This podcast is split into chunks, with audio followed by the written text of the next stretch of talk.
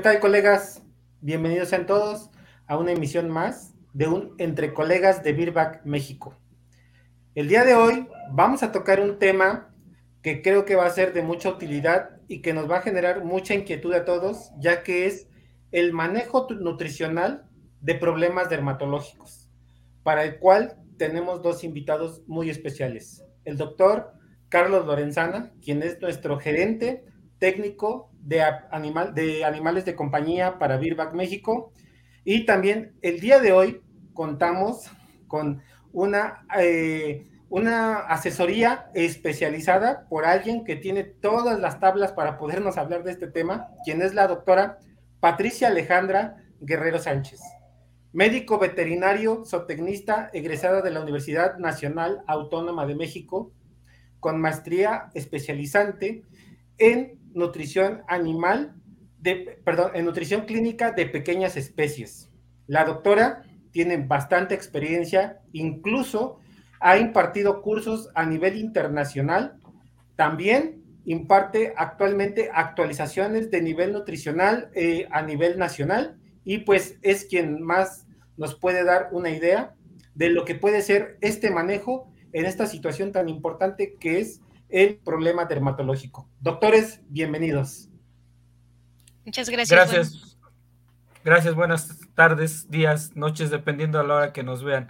Y pues para mí la verdad es este un honor contar con Ale. La conozco desde hace tiempo, de hecho es este pues la verdad es consultor de nosotros en, el, en la clínica de veterinaria de mi esposa y de un servidor, porque de repente cuando hemos necesitado eh, una asesoría muy especializada en cuestiones de nutrición clínica, pues Ale ha tenido a bien echarnos la mano con algunos de nuestros pacientes. Y bueno, tengo años de conocerla, me da mucho gusto contar con ella como, como amiga y ahora como invitada en el, en el podcast. Muchas gracias. Esta invitación siempre es muy, muy grata. Muchas gracias, doctor Osiris. Muchas gracias, doctor Lorenzano, pues estar aquí también compartiendo un poquito más con ustedes, con el gremio. Muchas gracias a Birbac también por tomarse el tiempo y las ganas de tocar este tipo de temas. Gracias a ti, doctora, por estar aquí este día con nosotros.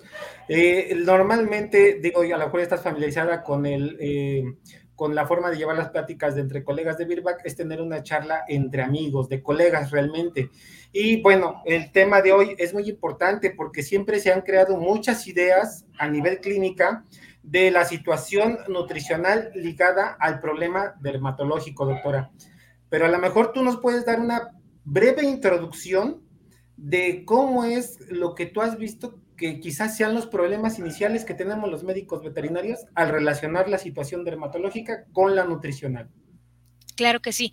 Mm, bueno, tenemos que partir pensando que las alergias se van a presentar de una manera que muchas veces nosotros o queremos identificar más bien con signos patognomónicos, con signos de decir, ay, se rasca en esta parte, se lame, se mueve de ciertas formas, tiene pérdida de pelo, tiene pérdida de la integridad cutánea, seguramente es un problema de alergia alimentaria. Y entonces, al momento de nosotros decidir que tenemos que tomar cartas en el asunto y empezar con alimentos súper especializados para este tipo de entidades, se nos va la onda, se nos va la idea de pensar que muchas otras afectaciones, afecciones o muchas deficiencias de ciertos nutrientes nos pueden dar señales muy similares a lo que sería eh, tanto dermatitis como alergias alimentarias.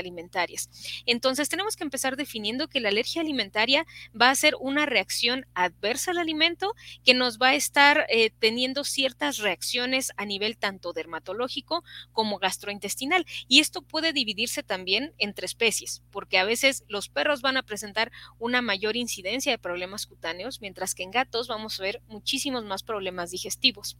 Existe aparte el riesgo de que nosotros nos equivoquemos al momento de llevar un diagnóstico o de hacer las preguntas y entonces correlacionemos cosas que no necesariamente tienen que ver con alergia. Les pongo un ejemplo. A veces la gente tiende a dar ciertos ingredientes fuera de la dieta. Entonces no nos ponemos a pensar que ese ingrediente al tener una digestibilidad diferente a la de un alimento comercial, al, de un alimento ya sea super premium, premium o de, otro, de otra categoría, pues no se van a digerir de la misma manera. Entonces al momento de dar ese alimento en fresco puede ser que le dé diarrea y si yo como médico le pregunto, ¿le dio algo más? Sí, le di este tipo de proteína, res, pollo, cerdo, probablemente me vaya con la idea que ese paciente es alérgico a ese ingrediente. ¿Por qué? Porque yo vi una respuesta inmediata a nivel gastroentérico. Sin embargo, pues no podemos irnos con esta visión de túnel, ¿no? Entonces, es muy, muy común que nosotros mal diagnostiquemos este tipo de enfermedades.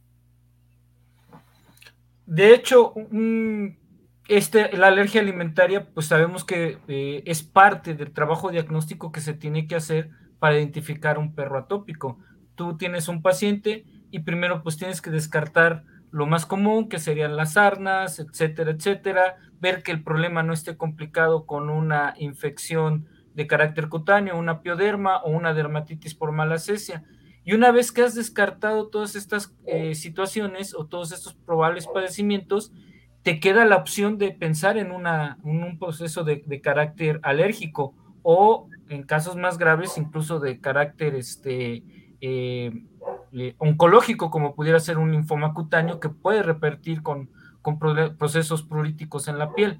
Pero bueno, como dice un, médico internista eh, al cual este, conozco, el doctor Elías, perdón, el doctor Eloy Arroyo, de acá de Guadalajara, que muchas veces hay que buscar, hay que ver los caballos y no estar buscando las cebras, ¿no?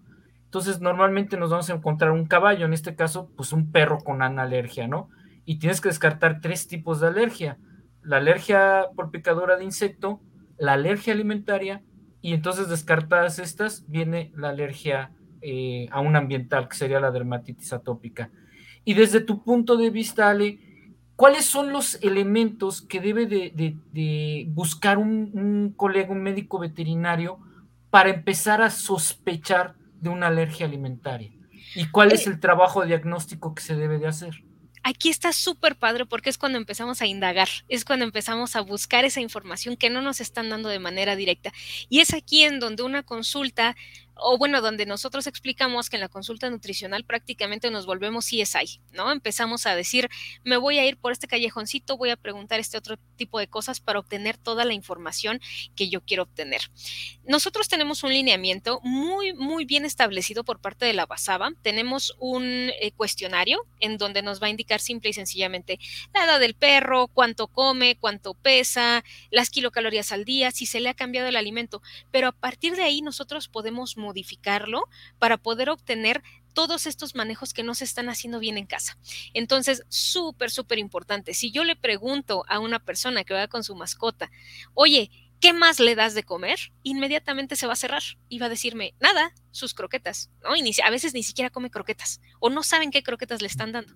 Entonces, la manera más sencilla de que nosotros empecemos a sospechar y a corroborar una alergia es preguntar de una manera un poco más dulce, por así decirlo. Oye, cuéntame qué es lo que más le gusta comer. Ay, pues le encanta cuando yo le doy su carnita, cuando le doy su pollito, cuando lo llevo sus taquitos. Entonces nosotros empezamos a partir de ahí a dilucidar que ese paciente está expuesto a una cantidad tremenda de antígenos potenciales. ¿No? O sea, los cambios en el alimento nos empiezan a decir, pudiera ser que a uno de ellos tuviera eh, cierta sensibilización hacia el intestino, por ejemplo.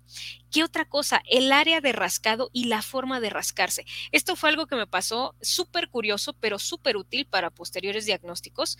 Eh, tuve a un pacientito que le daban de comer extra dentro de su mismo alimento en forma de croquetas un poco de mantequilla ¿Por qué? Porque pues su tutora, su propietaria, era, eh, se dedicaba a hacer toda esta parte de los pasteles.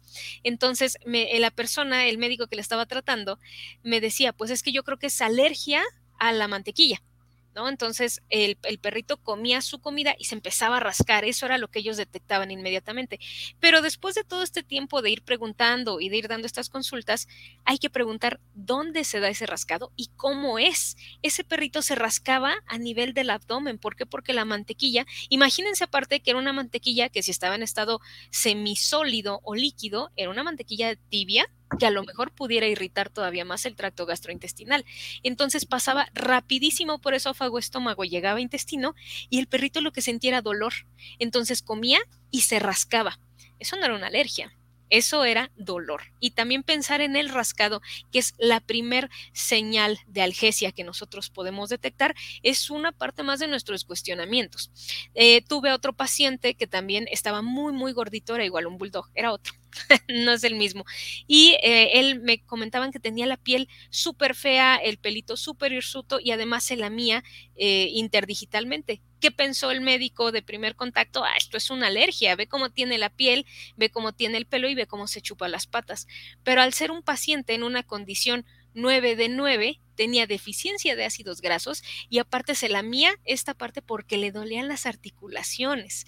Entonces, muchas veces detectar la zona de dolor y cómo está tratando de manejarlo el mismo paciente nos ayuda para decir si verdaderamente es comezón o hay algún otro proceso ahí que nos estuviera dando una, un diagnóstico equivocado. Perdón, fíjate que acabas de comentar un detalle bien interesante no, no, el, que un animal se esté lamiendo las patas quiere decir que tiene comezón, sino que está presentando otro signo y tú lo estás malinterpretando, ¿no? Y ahí es donde tienes que hacer una consulta de tipo integral, ¿no? Si estás viendo que el animal, como lo comentas, es un perro obeso, 9 de 9, estás hablando de un verdadero tamalito con patas, entonces también tienes que ampliar un poquito la, la visión y empezar a indagar otras cuestiones, hacer un poquito más integral tu, tu consulta, ¿no? Es correcto, porque si nos vamos con esta visión de túnel en, donde decimos todo, toda la mida de patas es problema de eh, alergia, pues entonces nos estamos quedando súper cortos con el diagnóstico. Ahora, también existe esta parte de querer manejar a todos los pacientes con el mismo tipo de alimentos. Y bueno, esto es una cuestión que a lo mejor podemos indagar un poquito más adelante, pero el utilizar un alimento hidrolizado se sugiere que se haga durante un tiempo determinado para poder llegar al diagnóstico y saber cuál es el problema verdadero verdadero cuál es la proteína problema o el antígeno problema que nos está causando este tipo de reacciones. No sé si les haya pasado a ustedes ver que muchos perritos se quedan con ese alimento y ni siquiera vemos una mejora. Cuando después de esos tres meses nosotros vemos que se sigue rascando, que sigue existiendo diarrea y ya tenemos un alimento súper controlado, hay dos opciones una, o no se están llevando bien las indicaciones que nosotros mandamos a casa, o dos, ese paciente no es verdaderamente alérgico porque ya lo estamos manejando con un alimento especial. Existe también el riesgo de que si nosotros no comunicamos correctamente a los eh, responsables de estas mascotas, podemos llegar a tener N cantidad de errores. Desde que ellos mismos comuniquen a otros médicos o a otras personas, es que mi perro, mi gato, es alérgico a la proteína si nosotros tuviéramos una verdadera alergia a toda proteína, pues prácticamente la vida no podría seguir. Estamos de acuerdo, porque la proteína es, algo esencial, es algo que no podemos nosotros prescindir de ella. Y número dos, podemos llegar a algunas tiendas especializadas en esta parte de las mascotas y decir, es que me mandaron un alimento especial para eh, un problema de alergia. Y ahí es donde nos van a cambiar a veces y a decir, no, mira, pero yo tengo este otro, tengo este otro tipo de marcas. Y a veces caemos en lo que dice la portada del alimento cuando no era necesariamente lo que estaba necesitando mi mascota. E, es muy cierto, doctora, porque generalmente nos hacemos la idea, eh, digamos, el grosso de los médicos, a lo mejor los que ya tienen más experiencia como tú, ¿no? De que la situación va ligada a la proteína pero por ejemplo, tú en lo que tú has visto, ¿qué tan común es que casi siempre esté relacionada a la proteína o que sea algún otro ingrediente en esos alimentos? Porque lo que tú comentas, ¿no? Queremos cambiar esos tipos de proteínas y pasan por cinco proteínas y no hay cambios. Ah, ese también es un punto súper importante y tiene que ver con la fabricación del alimento. Aquí en México, cuando nosotros buscamos un alimento especial para un problema de alergia, nosotros recomendamos alimentos hidrolizados como primera línea de ataque. Los alimentos hidrolizados solamente están contenidos dentro de ciertas marcas del estrato super premium. ¿Por qué recomendamos este tipo de alimentos? Porque su fabricación, como están hechos para un paciente potencialmente alérgico a cierto tipo de proteínas, estamos hablando aquí solo de proteínas, se hacen en, en una línea de producción especial que está totalmente saneada para que no haya contaminación con otras proteínas. Pero, ¿qué sucede cuando yo llego a estas tiendas y entonces el encargado dice, ay, le mandaron un hidrolizado? Es igual a que le mandemos uno de otro tipo de proteínas y me recomienda alimentos, a lo mejor de una gama intermedia, donde dice, bueno, yo estoy hecho de salmón, yo estoy hecho de otro tipo de, proteínas en portada, ¿no? Y así me lo reporta. Número uno, esos alimentos no están hechos bajo las mismas condiciones estrictas de que solo el alimento hidrolizado se hace en esa línea de producción. Por lo tanto, pueden contener trazas de otro tipo de proteínas que pudieran llegar a ser las que me estuvieran causando el problema. Otra cosa que nos vamos a encontrar y que a todos los que nos escuchan o nos ven, se les recomiendo que hagan muchísimo énfasis al momento de leer una etiqueta. Yo al frente puedo ver que dice cordero, pero cuando volteo y veo la etiqueta dice sí, cordero, harina de cordero, carne de cordero, y más adelante dice y harina de pollo, y más adelante dice harina de res, y más adelante dice harina de pescado. La mayoría de los alimentos que se que tienen esta imagen o que quieren darnos a entender que son de un tipo de proteína, pueden llegar a tener la mezcla de todavía más dentro de su composición. Entonces, la mejor recomendación siempre va a ser ver la etiqueta por completo y asegurarnos que no haya otra fuente proteica que me esté llevando a que yo me equivoqué de, pues, de tratamiento. Por eso es que nosotros recomendamos siempre un hidrolizado como primer parte de nuestro diagnóstico y a partir de ahí nosotros ya podemos elegir cuál va a ser el alimento que mejor pues se acomode a las necesidades de ese paciente. E-, eso es interesante. Esto nos empieza entonces a, determinar que hay dos situaciones. O al perro le das un alimento hidrolizado o un alimento generalmente tipo casero con proteína Nobel, ¿no? Que sería un alimento, entendiendo como proteína Nobel, algo que nunca haya consumido el perro. Y esto se empieza a complicar porque hay ciertas marcas que ahora te expenden que supuestamente están hechas a base de búfalo, a base de avestruz, a base de pato, y el perro ya lo consumió y entonces eso te va reduciendo las posibilidades de tener una verdadera proteína Nobel. Y yo recuerdo cuando tratamos este tema que no solamente es la proteína, sino también la fuente, la fuente principal de carbohidratos, que tal vez era lo que se refería este Osiris con su pregunta. También tienes que checar que la fuente de carbohidratos sea algo que el perro no haya consumido precisamente para evitar que haya una posibilidad de que el animal esté presentando alergia a esa fuente de carbohidratos pudiera ser también uno de los factores. Ahora, tocaste, doctor, un punto súper importante que es esto de una proteína Nobel en una dieta hecha en casa. Cuando nosotros pensamos que una dieta hecha en casa simple y sencillamente es mezclar los ingredientes y administrárselos sin conocer proporciones, cantidades, complementaciones, lo que puede llegar a pasar en caso de que no sea una alergia es que tenga deficiencias de algunas vitaminas o de algunos minerales que son súper importantes para la salud de piel y pelo. Entonces, también me ha tocado escuchar que es, no, pues dale una dieta de, y entonces decimos de manera aleatoria, ¿no? Cómprale conejo y camote. Ok, ¿En qué proporciones? ¿En qué cantidades? ¿Con qué se lo vas tú a balancear? ¿Durante cuánto tiempo va a estar con esta dieta? Porque aparte, si nosotros pensamos que muchas de esas carnes, a lo mejor les ponemos el aceite, les ponemos la grasa, lo que podemos hacer es exacerbar el cuadro con una deficiencia de ácidos grasos. Recordar que no es lo mismo cualquier tipo de grasa saturada que ácidos grasos esenciales, ¿no? Omega 3 y omega 6. Entonces, la alergia tiene una característica muy curiosa que es que nos podemos equivocar en la mayoría de las veces que la estamos diagnosticando. Por eso es que tenemos, si vamos a hacer una dieta casera, tiene que estar súper bien balanceada y tiene que estar complementada sí o sí. Ahora, van a haber pacientes que a lo que reaccionen es a una mejor digestibilidad por las cuestiones que ustedes quieran de este tipo de dietas frescas. También hay mucha, eh, pues hay ahorita mucho boom de pensar que cualquier dieta que no sea una croqueta o un alimento enlatado va a ser totalmente más sano y esto pudiera llegar a ser muy incorrecto para muchos pacientes si aparte tomamos el riesgo de una dieta que no tiene un proceso de cocción. Entonces, el recomendar todo de, bueno, pues dale tal proteína y tal carbohidrato y olvídate, por ejemplo, las fibras a veces nos olvidamos de la fibra y es un paciente que necesita para que se mueva ese intestino que le añadamos un poquito más de fibra o de ya sea fibra prebiótica o fibra simple y sencillamente insoluble de los tipos que ustedes gusten y manden. Así que para poder recomendar una dieta que verdaderamente nos cumpla con todo, nuestra primera línea pues siempre va a ser una dieta que ya esté eh, en forma comercial, en forma balanceada y que tenga todos los nutrientes que se necesitan para este tipo de entidades de alergia y solo para diagnóstico. Sí, de hecho, a mí me quedó muy claro, eh, precisamente una de las veces que ustedes nos asesoraron, al hacer una dieta casera no es tan sencillo.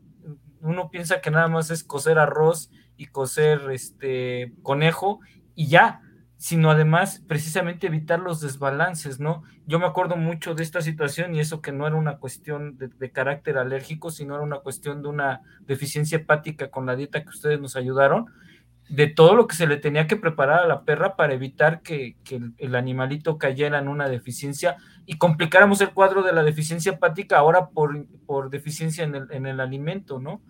Es, eso eh, que nos debe de quedar claro, ¿no? A veces somos, creo que muy simplistas en decir, ah, es una dieta casera. No es tan fácil, hay que estar asesorados, hay que saberlo hacer, ¿no? Y un punto que tocaste en, en otra de tus intervenciones, mencionabas que hay que dar la dieta por un tiempo. ¿Cuál es el tiempo establecido como para poder hacer un buen diagnóstico a una alergia alimentaria? El tiempo promedio que nosotros en el área de nutrición recomendamos es de tres meses. Sin embargo, se ha visto en el área también de dermatología que pudiéramos emplear el mínimo de dos meses hasta tres, para que entonces ahora sí pudiéramos decir, sí, sabes que ya ocurrió un, eh, una eliminación de todos los factores que pudieran llevarme a diagnosticar un problema alérgico. También uno de los problemas a los cuales nos enfrentamos aquí y, que tienen que saber esto los tutores es que la proteína en el alimento es la que le otorga en mayor cantidad la palatabilidad a una croqueta. La grasa lo hace y eso es un factor muy importante, pero la proteína en sí es aquello por lo que el perro o el gato puede acercarse con un poco más de gusto o consumir con mejor ánimo un alimento. Si yo estoy dando un alimento que a lo mejor contiene muy poca proteína porque es hidrolizada y es más digestible, por lo tanto no tengo que usar tanta, lo que va a ocurrir es que ese paciente diga, ay, como que no me la quiero comer y ahí es donde viene uno de los errores más comunes. Es que le puse pollito es que le eché ahí su carnita, le eché caldito, no le eché el pollo, le eché nada más el caldo. Y hacer todo este tipo de manejos nos lleva a que el tratamiento no se lleve a cabo. Por eso les platicaba, es como de, de las enfermedades que más mal se pueden llevar a cabo si no explicamos desde A hasta Z cuáles son los manejos a casa. Son tres meses en donde nosotros tenemos que confiar en que el responsable de esa mascota está haciendo todo al pie de la letra. Y esto significa también utilizar premios específicos para la enfermedad, no dar, evidentemente no dar ingredientes extra. Si quisiéramos subir un poquito de nivel la dificultad, pues si tenemos niños en casa, es que no les estén dando la probadita. También no sé si les ha pasado que nos dicen, es que nos gana, nos gana porque pues el niño le deja caer ahí la galleta, le da una probada de esto, del otro, o si tenemos eh, congéneres también en casa, ¿no? Es que a un perrito le sirvo de una cosa, él le roba, y esto nos lleva también a un diagnóstico accidental. Algunas veces el perrito consume alimento del hermanito y no le pasa nada verdaderamente nos estamos enfrentando a una alergia a ese alimento que nosotros creíamos que sí la tenía, pues prácticamente nos vamos a dar cuenta que no hay tanto problema hacia ese alimento. A lo mejor fue el manejo, a lo mejor fue una situación de estrés que le provocó colitis y diarrea, a lo mejor fue algo de contacto para que entonces pudiéramos tener máculas, pápulas, ronchas a nivel cutáneo y decir, híjoles, que creo que fue alergia. Con eso nosotros de manera un poquito indirecta estamos descartando un proceso alérgico. En algunos casos también me ha tocado escuchar que hay personas que dicen, es que le di, por ejemplo, el alimento que contiene pollo y cerdo. Es que le di de este alimento porque como el cerdo venía en segundo, segundo nivel de los ingredientes, creí que tenía poquito y como tenía poquito, no le iba a causar la alergia que tiene, que era el cerdo. La alergia es como cuando vemos a Lex en la fiesta. Estás muy contento y de repente volteas y ahí está. Y ya no puedes dejar de detectar. Lo mismo pasa en el intestino. Aunque yo ponga una cantidad muy pequeña, de todas maneras se va a inflamar. Excelente analogía, ¿no? Y algo que en alguna ocasión otra especialista en nutrición, la doctora Rocío Rivera, nos decía que, se me quedó muy grabado.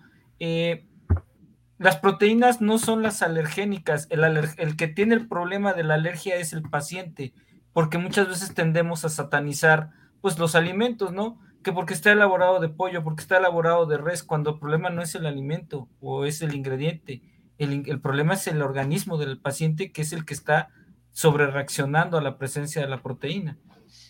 Exactamente, y dependiendo del país, vamos a tener inclusive distintos tipos de alergias o, o, de pacientes alérgicos a un tipo de proteína.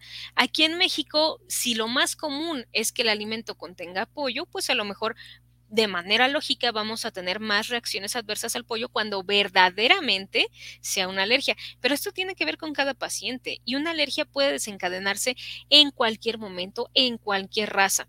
En el caso de los perros es un poquito más común, digamos de los 6, 8 meses para arriba. Es muy poco común que en cachorritos tengamos la presencia de estas. Eh, me ha tocado ver a cachorros de un mes, dos meses que me dicen es que ya es alérgico a las croquetas. Esto más bien obedece a problemas de disbiosis, problemas de manejo, contaminación, eh, e indiscreciones alimentarias, pero no necesariamente a la alergia. Entonces sí, el paciente es el que está reaccionando. Van a haber algunas razas que sí son más, más predispuestas. Sin embargo, esto no significa que si yo tengo esa raza, desde un inicio ya le tengo que manejar una dieta hidrolizada. Ese es un manejo que con el cual tengo que decir yo no estoy muy de acuerdo, porque es como si yo dijera, híjole, este niño, sus papás eran muy enfermizos, de una vez le voy a empezar a dar antibióticos desde chiquito. Eso es hacer algo muy adelantado y puedo yo causar más problemas. Definitivamente es todo un reto esta parte, doctora. Y creo que debemos de ser muy metódicos en base a lo que tú nos estás platicando. Y cambiándole un poquito eh, el giro a la plática, pero no al tema, es ahora, por ejemplo, situaciones diferentes de dermatología, porque no solo dermatología son alergias, ¿no? Eh, por ejemplo, situaciones también de lesiones cutáneas, eh, específicamente a lo mejor una herida, doctora. Tú, para manejo de heridas, ¿Tienes algunas recomendaciones para los colegas en base a las dietas que pueden utilizar? Obviamente pensando que es un paciente que no tiene alguna reacción a algún tipo de alimento, ¿no? Las heridas son un tema, es todo un mundo, porque también no hay, no hay un mismo tipo de herida, depende de la profundidad, depende del tipo de daño, si es una herida por quemadura, si es una herida por mordedura de congénere, si es una herida porque eh, haya una dehiscencia, porque el tejido no se recupere, o inclusive porque tengamos una cantidad bacteriana tal que no nos permita que se recupere la herida por la cantidad de exudado que se está generando. Entonces, para heridas, mi mejor número uno, hay que ver la extensión, hay que hacer cultivos sí o sí y hay que tratarla dependiendo de qué tipo de herida es. A partir de aquí, lo que yo les puedo recomendar es utilizar un alimento gastrointestinal siempre y cuando el paciente lo tolere, evidentemente, y ajustarlo con lo que serían factores de, necesidades energéticas todavía más elevados. Si quisiéramos una fórmula y, quisieran anotarla, yo lo que utilizo es una fórmula ajustada eh, de lo que sería el RER y luego lo multiplicamos por su nivel de actividad, bueno, va a variar si es un paciente que está en jaulita, si es un paciente que está en casa. Después de eso lo vamos a multiplicar de acuerdo con su etapa fisiológica. Si es un paciente adulto, pues la constante es 1. Si es un paciente en crecimiento o un paciente geronte, pues esto sí va a variar. Y el siguiente paso es multiplicarlo por una constante de daño. Si es un daño ligero, podemos multiplicar esa cantidad energética por 1.3. Si es un daño moderado, pudiéramos multiplicarlo por 1.5 y si ya de plano estamos hablando de una septicemia, entonces ahora podemos llegar a multiplicar sus requerimientos energéticos hasta por dos. Eh, hablando de esto, una vez que ya salimos de este cuadro agudo de la herida o de la lesión, entonces nosotros pudiéramos empezar a pensar en un alimento dermatológico para que haya una recuperación de la barrera cutánea. Pero recuerden que los alimentos dermatológicos son muy altos en ácidos grasos omega 3, entonces estos no se recomiendan cuando estamos bajo una recuperación de tejidos, porque evitan la inflamación y yo necesito que haya inflamación para que se recupere todo eso. De tal manera que primero alimento gastroentérico y después alimento dermatológico, ya que estemos en la recta final de ese manejo. Y te pregunto esto, doctora, porque digo, ahorita ya me abriste también a mí el panorama, porque generalmente cuando hay una herida, una lesión, una abrasión, quemadura, etcétera, lo que tú comentabas, pensamos en el antiséptico, el antibiótico, el tipo de curaciones que vamos a hacer, pero muy pocos, creo, eh, realmente se enfocan a qué tipo de nutrición va a requerir nuestro paciente, ¿no? Doctora, aprovechando también ¿Habrá algún contacto para este tipo de fórmulas que nos estás compartiendo que puedan tener los colegas de aquí, de entre colegas de Birback, donde te puedan quizá mandar algún correo, alguna pregunta y lo puedan claro que sí. Claro que sí, eh, si gustan, nosotros estamos en Facebook y en Instagram como nutrición.clínica.veterinaria. Con todo gusto lo que necesiten nos pueden mandar un mensajito ahí y eh, podemos orientarlos en esta parte de cálculo de raciones, en el tipo de alimento, porque también fíjate que hablando de esta parte de heridas, van a haber algunos pacientes que no tengan una muy buena cicatrización y tú pensarías, ay, a lo mejor este, le hace falta ácidos grasos, a lo mejor le hace falta un poco de proteína. Lo cierto es que cuando tenemos dietas excedentes en calcio, tampoco vamos a tener una correcta cicatrización porque hay más movimiento en ciertas áreas. Entonces, aquí tenemos que echarle una ojeada a cuáles son los alimentos que tenemos disponibles dentro del mercado que tengan una muy buena cantidad de proteína, de aminoácidos, evidentemente, pero que también no me excedan en niveles de calcio. Entonces, si tienen alguna duda o quieren mandar algún mensajito, por supuesto que, ahí están nuestras redes. Esto que acabas de platicar del manejo de heridas, como le dice, eh, dice Osiris, a mí también me está abriendo el panorama. Nunca piensas en la nutrición y nunca piensas que el perro va a dejar de comer y nunca piensas que el perro por dolor se va a restringir de otra, incluso hasta de tomar agua. Incluso tú conoces que tenemos un producto que es el, el Nutribone. Deberíamos de estar considerando el Nutribone como esa parte inicial para poder traer al, perro a un estado de, bienestar y que comience la ingesta de, productos nutricionales importantes, incluyendo la propia, la propia agua, ¿no? Y es algo que la verdad es que hasta ahorita que lo estás platicando, a mí me empieza a hacer sentido. Sí, el Nutribond es una cosa fabulosa. A mí me gusta mucho, mucho eh, cómo es que se da la mejora con los pacientes que lo llegan a consumir. Fíjense, esto lo hemos utilizado en pacientes con problemas virales, en cachorros con problemas parasitarios, en adultos. Generalmente en el manejo de heridas también recomiendo esta parte del Nutribond eh, junto con el NutriPlus Gel. ¿Por qué? Porque nos está ayudando a que haya, número uno, una motilidad que si ya no tiene motilidad, que si el intestino se queda eh, con una parte de éstasis, o sea que ya no se mueve correctamente porque no tiene que mover, las bacterias van a proliferar. Y si proliferan las bacterias, imagínense a un paciente que está lidiando con problemas de heridas, más problemas dentro del organismo en donde hay un descontrol total con esta parte de las bacterias. Entonces, lo que sería la adición de glutamina y arginina, en algunos casos de taurina y de líquido, hace que ese intestino siga teniendo la contractibilidad adecuada.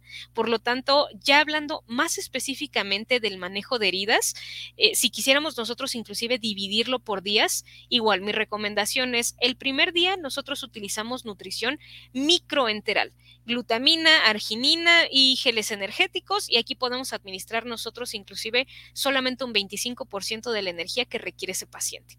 Al día 2 nosotros ya podemos aumentar al 50% sus requerimientos. Al día 3 podemos ah, utilizar ese 50% de sus requerimientos con una dieta blanda, que recordaremos, dieta blanda no es lo mismo que dieta húmeda. Dieta húmeda es en lata y puede ser para cualquier tipo de enfermedad o inclusive una dieta que encontramos en el supermercado. Dieta blanda es aquella que no cuesta trabajo digerir y que no le exige tanto al páncreas ni al intestino para que se pueda asimilar. De ahí por qué recomendamos la dieta gastrointestinal, igual al 50% de los requerimientos mientras seguimos utilizando la nutrición microenteral y los geles energéticos. Estos ya son como de acompañamiento. Al día 4 nosotros subimos ya al 75% de sus requerimientos con la dieta blanda y al día 5 ya podemos administrar 100% de sus requerimientos energéticos para un paciente que está teniendo esta fase de recuperación con una dieta blanda hasta el día 15, que a lo mejor ya retiramos la glutamina, en donde ya eh, vamos también a ver si seguimos con esta parte de los geles energéticos. Y lo único que estamos haciendo con esto es evitar un catabolismo tremendo endógeno para que el paciente no solo esté lidiando con la recuperación, sino que también estamos evitando que esté utilizando sus mismas reservas energéticas, que también hay que recordar, primero se utiliza el glucógeno, pero eso es cuestión de minutos, a horas, después se utiliza la grasa, que nos puede durar varios días, y finalmente la proteína. Como lo decías, doctor Lorenzana, un paciente que no come, simple y sencillamente se te va a venir abajo aunque hayas hecho la mejor cirugía, aunque estés dando el mejor antibiótico y el mejor tratamiento. De la mano también de esto va la analgesia. Si yo no controlo el dolor que tiene ese paciente porque lo tuve que incidir, porque tuve que hacerle algún manejo a lo mejor un poco más agresivo, de ninguna manera va a tener la cabeza y la indicación a nivel sistema nervioso central de que empiece el proceso de consumo. Y esto tiene que ver con sus... Eh, con sus mecanismos de defensa. Si yo sé que ahorita estoy en dolor, estoy en, recuperación, estoy cuidándome de no morir, lo que menos estoy pensando es, ay, ¿qué voy a comer al rato? ¿No? Eso es lo que dejo de otro lado. Y si me gasto mis reservas energéticas, con eso ya jamás voy a poder remontar. Perfecto. Creo que la explicación es muy clara, muy, muy clara. Y fíjate, normalmente incluso el manejo de heridas lo separamos un poquito del, tema de los dermatológicos, pero pues al final de cuentas estás hablando de, piel, ¿no? Puedes tener una visión un poco más integral y con esta explicación que nos acabas de dar, doctora. Y regresando un poquito al, tema de, propiamente de la nutrición en piel, entonces nosotros podemos distinguir alimentos que van a ser eh, útiles para el manejo de la alergia alimentaria y alimentos que van a ser útiles para el soporte nutricional de problemas dermatológicos. ¿Cuál para ti sería la principal diferencia? Y por ejemplo, eh, un alimento para soporte dermatológico me podría servir para recuperación de una sarna, recuperación de eh, una demodicosis. Claro, claro que nos puede servir, porque aquí estamos estamos hablando de que la principal diferencia entre los dos, número uno, es la fuente de proteína, que generalmente en los alimentos para alergia está hidrolizada. ¿Y qué es esta hidrólisis? Que está cortada por medio de em, moléculas de agua para que tenga un peso de menos de 5 kilodaltons en su mayoría. Podemos llegar a tener alimentos inclusive hasta de un kilodalton, ¿no? O sea, está cortada en péptidos, en lugar de que sea la proteína gigante, ya la cortamos en aminoácidos para que pueda ser digerida eh, y absorbida de una mejor forma. En el caso de los alimentos para soporte dermatológico, podemos tener aquellos que sean de proteínas alternas, ya lo mencionabas, de pato, algunos que están hechos de salmón, algunos que no contienen proteína de origen animal o algunos que contienen las mismas proteínas, pero la diferencia es que tienen una mayor cantidad de ácidos grasos omega 3. El ácido graso omega 6, que es el ácido araquidónico, y el ácido graso omega 3 son como el hermano bueno y el hermano malo. El malo es el 6, el bueno es el 3, por ponerle un nombre. Cuando se cicliza el 6 es cuando nosotros tenemos esta llamada de algunas moléculas para que haya inflamación, para que haya dolor, lo cual es totalmente natural y bueno en un organismo sano. Hay que recordar que cuando existen este tipo de condiciones es porque la piel se abrió, es porque pueden permear cualquier tipo de microorganismos y yo lo que necesito hacer es un tapón, un coágulo, eh, tener ahí fibrina, tener células que me lo defiendan, por lo tanto, si necesito células, necesito llamar más sangre y eso va a hacer que exista esta inflamación y este rubor. El hermano bueno, que sería el omega 3, igual se cicliza y en lugar de que el lugar lo ocupe omega 6, lo ocupa omega 3 y dice, yo también voy a generar algunas moléculas, pero no van a estar llamando células, no van a estar generando inflamación. Por eso es que en problemas dermatológicos, donde la constante es esta inflamación, esta comezón, este dolor, pues yo voy a estar buscando aquellas moléculas que me eviten que se lleve a cabo este proceso inflamatorio. Y esto significa entonces que va a subir la cantidad de omega 3 eh, referente o comparada con los omega 6. Por eso es que en nutrición nosotros manejamos eh, una relación en lugar de que tengamos 20 a 1, 20 eh, de omega 6 por 1 de omega 3, vamos a tener a lo mejor 5 a 1 o 1 a 1 por cada gramo de omega 6, un gramo de omega 3. Esta sería la principal diferencia con este tipo de alimentos, entre, bueno, a lo mejor otros nutrientes como lo sería el selenio, como lo sería el zinc. Si tenemos una mayor cantidad de ácidos grasos, por supuesto que tenemos una mayor cantidad de moléculas antioxidantes como la vitamina E, la vitamina C, la vitamina A inclusive la taurina. Perfecto. Entonces, eh, bueno, ya explicaste la principal diferencia entre un alimento para alergia alimentaria y un alimento para soporte nutricional en problema dermatológico. Y bueno, la teoría te marca que primero controlas el problema ya que mataste al ácaro, ya que lo controlaste, entonces empiezas con el soporte nutricional. ¿Cuánto sería el tiempo adecuado que tú deberías de dar este soporte nutricional para después ya regresarlo a su alimento habitual a la mascota? pues aquí va a variar muchísimo dependiendo del ente que nosotros estemos tratando de controlar.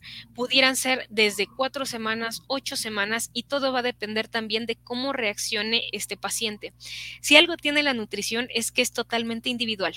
Entonces, ya, ya nos quitamos de esta idea de que todos los pacientes con problemas gastroentéricos responden con este tipo de manejo, todos los problemas urinarios con este, todos los problemas dermatológicos. Entonces, podemos llegar a tener un paciente que se recupere en estas cuatro semanas, que sería como un periodo promedio para la recuperación de la barrera cutánea, pensando que a veces son entre 18 y 21 días, pudiéramos dar un mes de este tratamiento e inclusive expandirnos a dos. Depende también del tamaño del paciente, de la presentación que yo le esté dando del alimento, porque puede ser un paciente muy chiquito al que yo le quiera dar un bulto de alimento muy grande y entonces, ¿qué voy a empezar a ver? que ya se empezó a enranciar más rápidamente, porque aparte se lo dejé abierto durante cuatro, cinco, seis meses, se lo puse a lo mejor en un bote en lugar de conservarlo en su bolsa original. Entonces yo recomendaría dos meses, pudiéramos extendernos hasta cuatro para la recuperación de esta barrera cutánea y posteriormente ya pudiéramos ir regresando a un alimento de mantenimiento o de la etapa que estuviera requiriendo. Perfecto. Y el, que es muy común, ¿no? Doctor, no le voy a cambiar el alimento, no, no quiero gastar, no puedo gastar en un cambio de alimento. Eh, ¿Qué otras opciones tenemos? Y tenemos los, los, suplementos a base de ácidos grasos, este, muy conocidos en el mercado. ¿Cuál sería entonces la, la recomendación si el dueño no quiere invertir en un alimento? Entonces utilizar este tipo de suplementos, sobre todo que son a base de, de, de, grasos, ácidos grasos esenciales. Sí pudiéramos usarlos, pero ahí tendríamos que ver cuáles son las principales señales de que hay enfermedad, porque si el problema era una colitis y era es que se inflama, es que tiene gases, es que tiene sangre en las heces, yo no puedo mandar ácidos grasos de manera eh, común. ¿Por qué? Porque pudiera llegar a irritarle un poquito más. En este caso yo diría, bueno, si los llegáramos a mandar, entonces tenemos que complementar sí o sí con fibra. La realidad es que aquí es mucho de, estar convenciendo de cuáles son las ventajas. Se ha visto que en muchos pacientes el 50% de la recuperación es el fármaco, pero el otro 50% es la comida. Entonces, a veces sí tenemos que decir, mire, lo que a mí me interesa, bueno, no a veces, creo que sería todas las veces. A mí me interesa que este paciente en particular se mejore. No me interesa estarlos viendo cada semana teniendo el mismo problema. Me interesa que a lo mejor el día de hoy se lleve el bulto, invierta en él y nos veamos en un mes. Y entonces, ¿qué le va a costar más caro o más barato? ¿Estarme viendo todas las semanas o llevarse ese alimento y que lo esté manejando de la mejor manera? Así que a veces hay que convencer un poquito con no tanto lo que te va a costar, sino los resultados que tú vas a observar. También si nosotros le comunicamos a estos propietarios que la comezón es dolor en un periodo inicial y les hacemos ver esta parte de si a usted le doliera algo, este es un ejercicio que me gusta mucho hacer. Les digo, a ver, sin que usted me hable, sin que usted pueda mover sus ojos hacia una dirección y sin que usted pueda doblar sus brazos y solamente los tenga aquí como esfinge, quiero que me indique que le duele el abdomen. Entonces la gente dice, bueno, ¿cómo lo hago? Me agacho, medio me rasco, muevo el pie. De esta manera sensibilizamos a que ese perro o ese gato no nos está expresando porque no tiene la misma comunicación. Entonces, vamos a apoyarle un poquito con esto. Ya si de plano fuera no, no me lo puedo llevar o, por alguna extraña razón no pudiéramos cambiar el alimento, ahora sí, entonces tendremos que usar una terapia solo de omega 3 o de omega 3 y 6, dependiendo del tipo de, de dermatosis que se esté presentando, y a lo mejor complementamos con un poquito de metionina de zinc, a lo mejor complementamos con vitamina A. Hay productos que están formulados sobre todo para la parte oftálmica, pero lo podemos usar de manera tópica y tenemos buenos resultados siempre y cuando sea pues a corto plazo. Considerar, por ejemplo, eh, la vitamina E y la taurina, que no tendrían tanto riesgo al ser utilizados, pero pues volvemos al punto de la combinación o de la adición de cosas o de dietas caseras. Si se lo mandamos así como receta de cocina, una pastilla por cada o una cápsula por cada 5 kilos, nos estamos quedando muy cortos. Hay que saber qué vamos a mandar, en qué etapas y qué estamos esperando ver para saber si el tratamiento lo frenamos o lo tenemos que continuar. Pero los ácidos grasos y la vitamina A serían una buena fuente en caso de que viéramos problemas dermatológicos y en el caso de que fueran problemas gastroentéricos, manejaríamos entonces esta dupla de glutamina con eh, arginina y también podemos manejar probióticos. Doctora Ale, una pregunta. En el caso tuyo, que eh, estás especializada y muy familiarizada con el tema, ¿qué, qué puntos o, qué situaciones nos recomendarías a los médicos veterinarios, digamos, más generales, no hacer para evitar complicar este tipo de tratamientos cuando llegan contigo que ya son referidos y que ya vienen de dos o tres consultorios anteriores y, que a lo mejor eso te puede limitar? Bueno, el, primer punto que yo te recomiendo y se va a agradecer en cualquier especialidad es no omitir nada en la historia todos, absolutamente todos, podemos tener algún error o podemos equivocarnos en algún manejo. Pero cuando ya llega con el especialista de un área, pues lo que necesitamos es saber todo lo que se ha hecho. Si yo no yo no te digo por pena o porque, híjole, es que me vas a decir que así no, y omito alguna cosa, a lo mejor yo la repito y no veo mejoras. Y entonces, ¿qué va a pasar? El especialista hizo lo mismo, o la doctora, el doctor hizo lo mismo y no sabe ni sigo sin tener eh, avances. Entonces, toda la historia es correcta, nadie lo sabe todo y digo, yo desconozco, desconozco, de muchísimos temas y prefiero decir todo lo que he hecho y que la persona que sabe se ocupe de eso a fallar en, en, el mismo escalón, ¿no? Por decirlo de una manera. Número dos, no es lo mismo la digestibilidad de un alimento cocido o de un alimento crudo a la digestibilidad de un alimento en forma de croqueta aunque sea de una gama super premium. No es que uno sea mejor que otro, son diferentes digestibilidades. Uno puede tener más, otro puede tener menos, o el intestino puede tolerarlos de manera distinta. Entonces, si van a diagnosticar un problema de alergia, yo les recomendaría que no, no recomienden dar un alimento hidrolizado y que después den la proteína sola o sea, ahora dale pollo hervido, porque aparte, dentro de esa parte del pollo hervido o de la res o del cerdo, lo que puede llegar a pasar es que se lo hagan con cebolla, se lo hagan con ajo, se lo hagan con sal, con pimienta. Actualmente, y ese es el tercer punto, hay mucha mala información en Internet y muchas opiniones. Todos podemos opinar de lo que queramos, pero que exista una realidad científica dentro de ese comentario, ya a veces es un poquito dudoso. Entonces, si yo veo que la adición de, ay, es que dice ahí que la cúrcuma, es que dice que las microdosis de ajo, es que dice que si yo le pongo cilantro, todo ese tipo de cosas pueden llegar a irritar el intestino y provocarme una enfermedad todavía más marcada en esos pacientes. Entonces, a veces nosotros decimos, pues es hervido y ya, el pollo hervido, pero la persona no lo ve así. Entonces, el recomendar dar una dieta fresca, por así decirla, inmediatamente después del hidrolizado es un error. Otro error también es, tú estás dando un alimento hidrolizado y los cánones dicen que tú tienes que regresar a ver si fue el alimento anterior el que te causó el problema de alergia.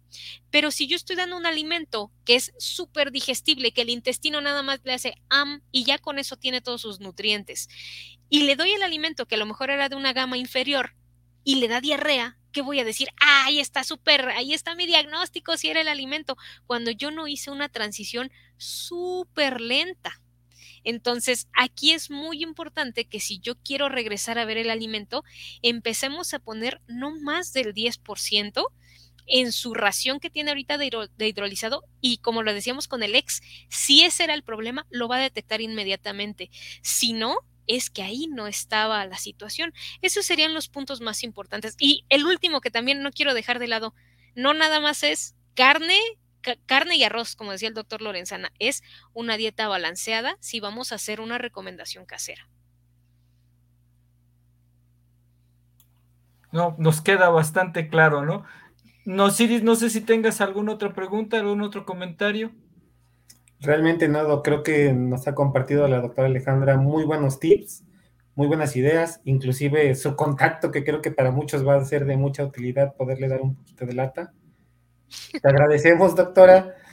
Eh, Yo sí quisiera hacer un comentario ya para finalizar y tiene que ver con una experiencia y también con una pregunta que alguien me acaba de mandar al, al, al, eh, al WhatsApp. Este, fíjate que yo tuve un caso de un perro que tenía cuadro digestivo y empezaba a tener algo de cuadro dermatológico, ¿no? Buscamos, buscamos.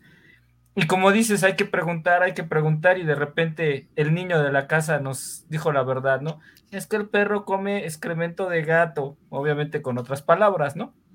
Y empezamos a indagar y resulta que el problema no estaba en lo, que se comía de comida ni, ni el propio excremento de gato, eran los aditivos del arenero, de la caja de arena, ¿no? Lo que le estaba realmente ocasionando el problema. Y quitamos eso y resolvimos el problema. Pero aquí viene la pregunta que me están haciendo. ¿Por qué al perro le es tan atractivo comer excremento de gato? No sé que está totalmente fuera del tema, pero me acaba de llegar la pregunta y no quiero dejar de, pasar la oportunidad que tenemos un especialista en nutrición, porque incluso me dicen que por qué los, los, los fármacos no los hacemos sabor caca de gato. Pues sería un, nuevo, un nuevo sabor que pudieran ustedes anunciar, pero no creo que fuera tan atractivo comercialmente. Pues la realidad lo comen porque los gatos, al ser carnívoros estrictos, necesitan una cantidad mucho más grande de proteína.